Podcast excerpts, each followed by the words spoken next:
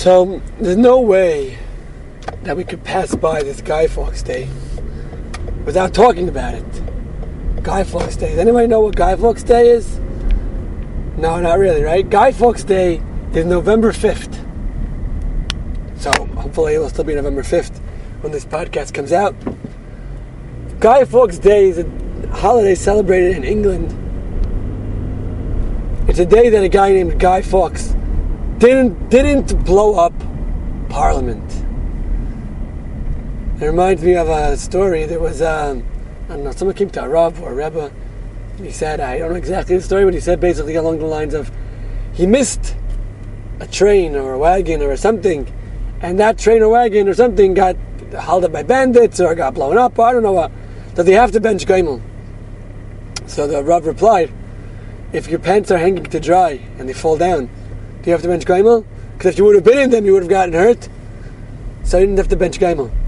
So it's interesting, they celebrate a whole Yom Tif because they didn't blow up Parliament, but it's more of a national celebration. Maybe that's why they do it. I mean, Lahavdil, in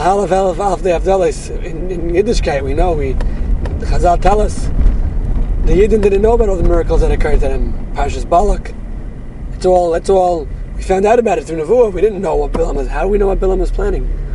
And then the Gemara says, Es vahav b'machana.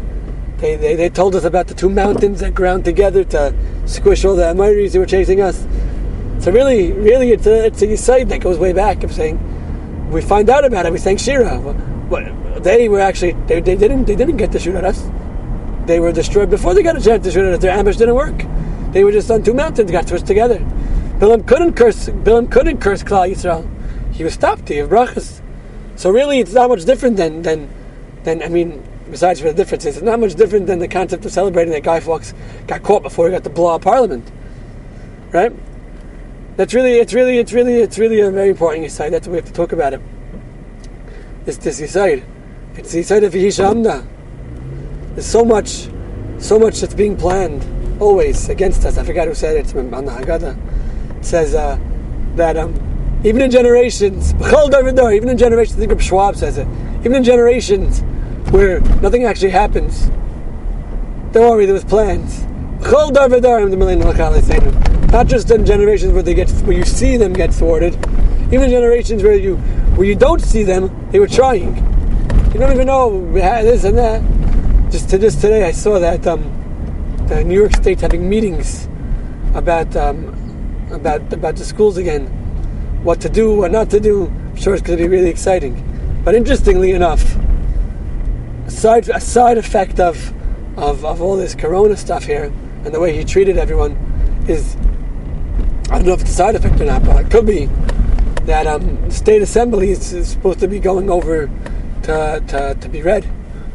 I don't know about the Senate. I don't think so, but I don't know if that even helps against the school the Department of Education. But it's just we don't know. We'll see if it's the refuah before the makkah. It's just interesting how things work. You never know. Right? The day after elections, we spoke about that. Maybe we spoke about that. I don't even know.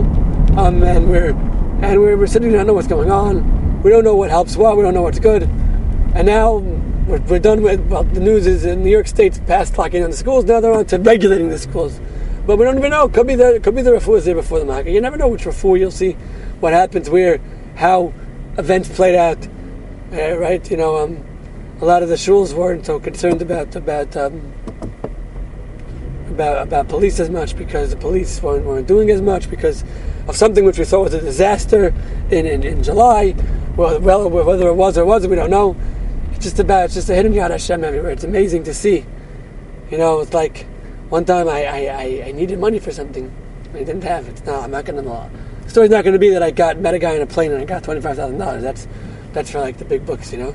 But I needed money for something. I needed a little bit over $1,000, and punked that day. Someone told me that an investment that I made, that I forgot all about, gave a dividend of just about the right amount of money to pay for what I needed.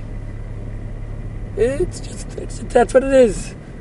You have to know. Sometimes you see the refuah. Sometimes the refuah is that the makkah never happened. Sometimes there's a refuah, but when the makkah happens, there's a refuah for it. and it gets taken care of right away.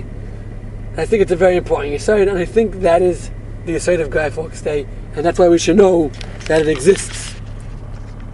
Thank you for listening, and have a wonderful day. Bye-bye.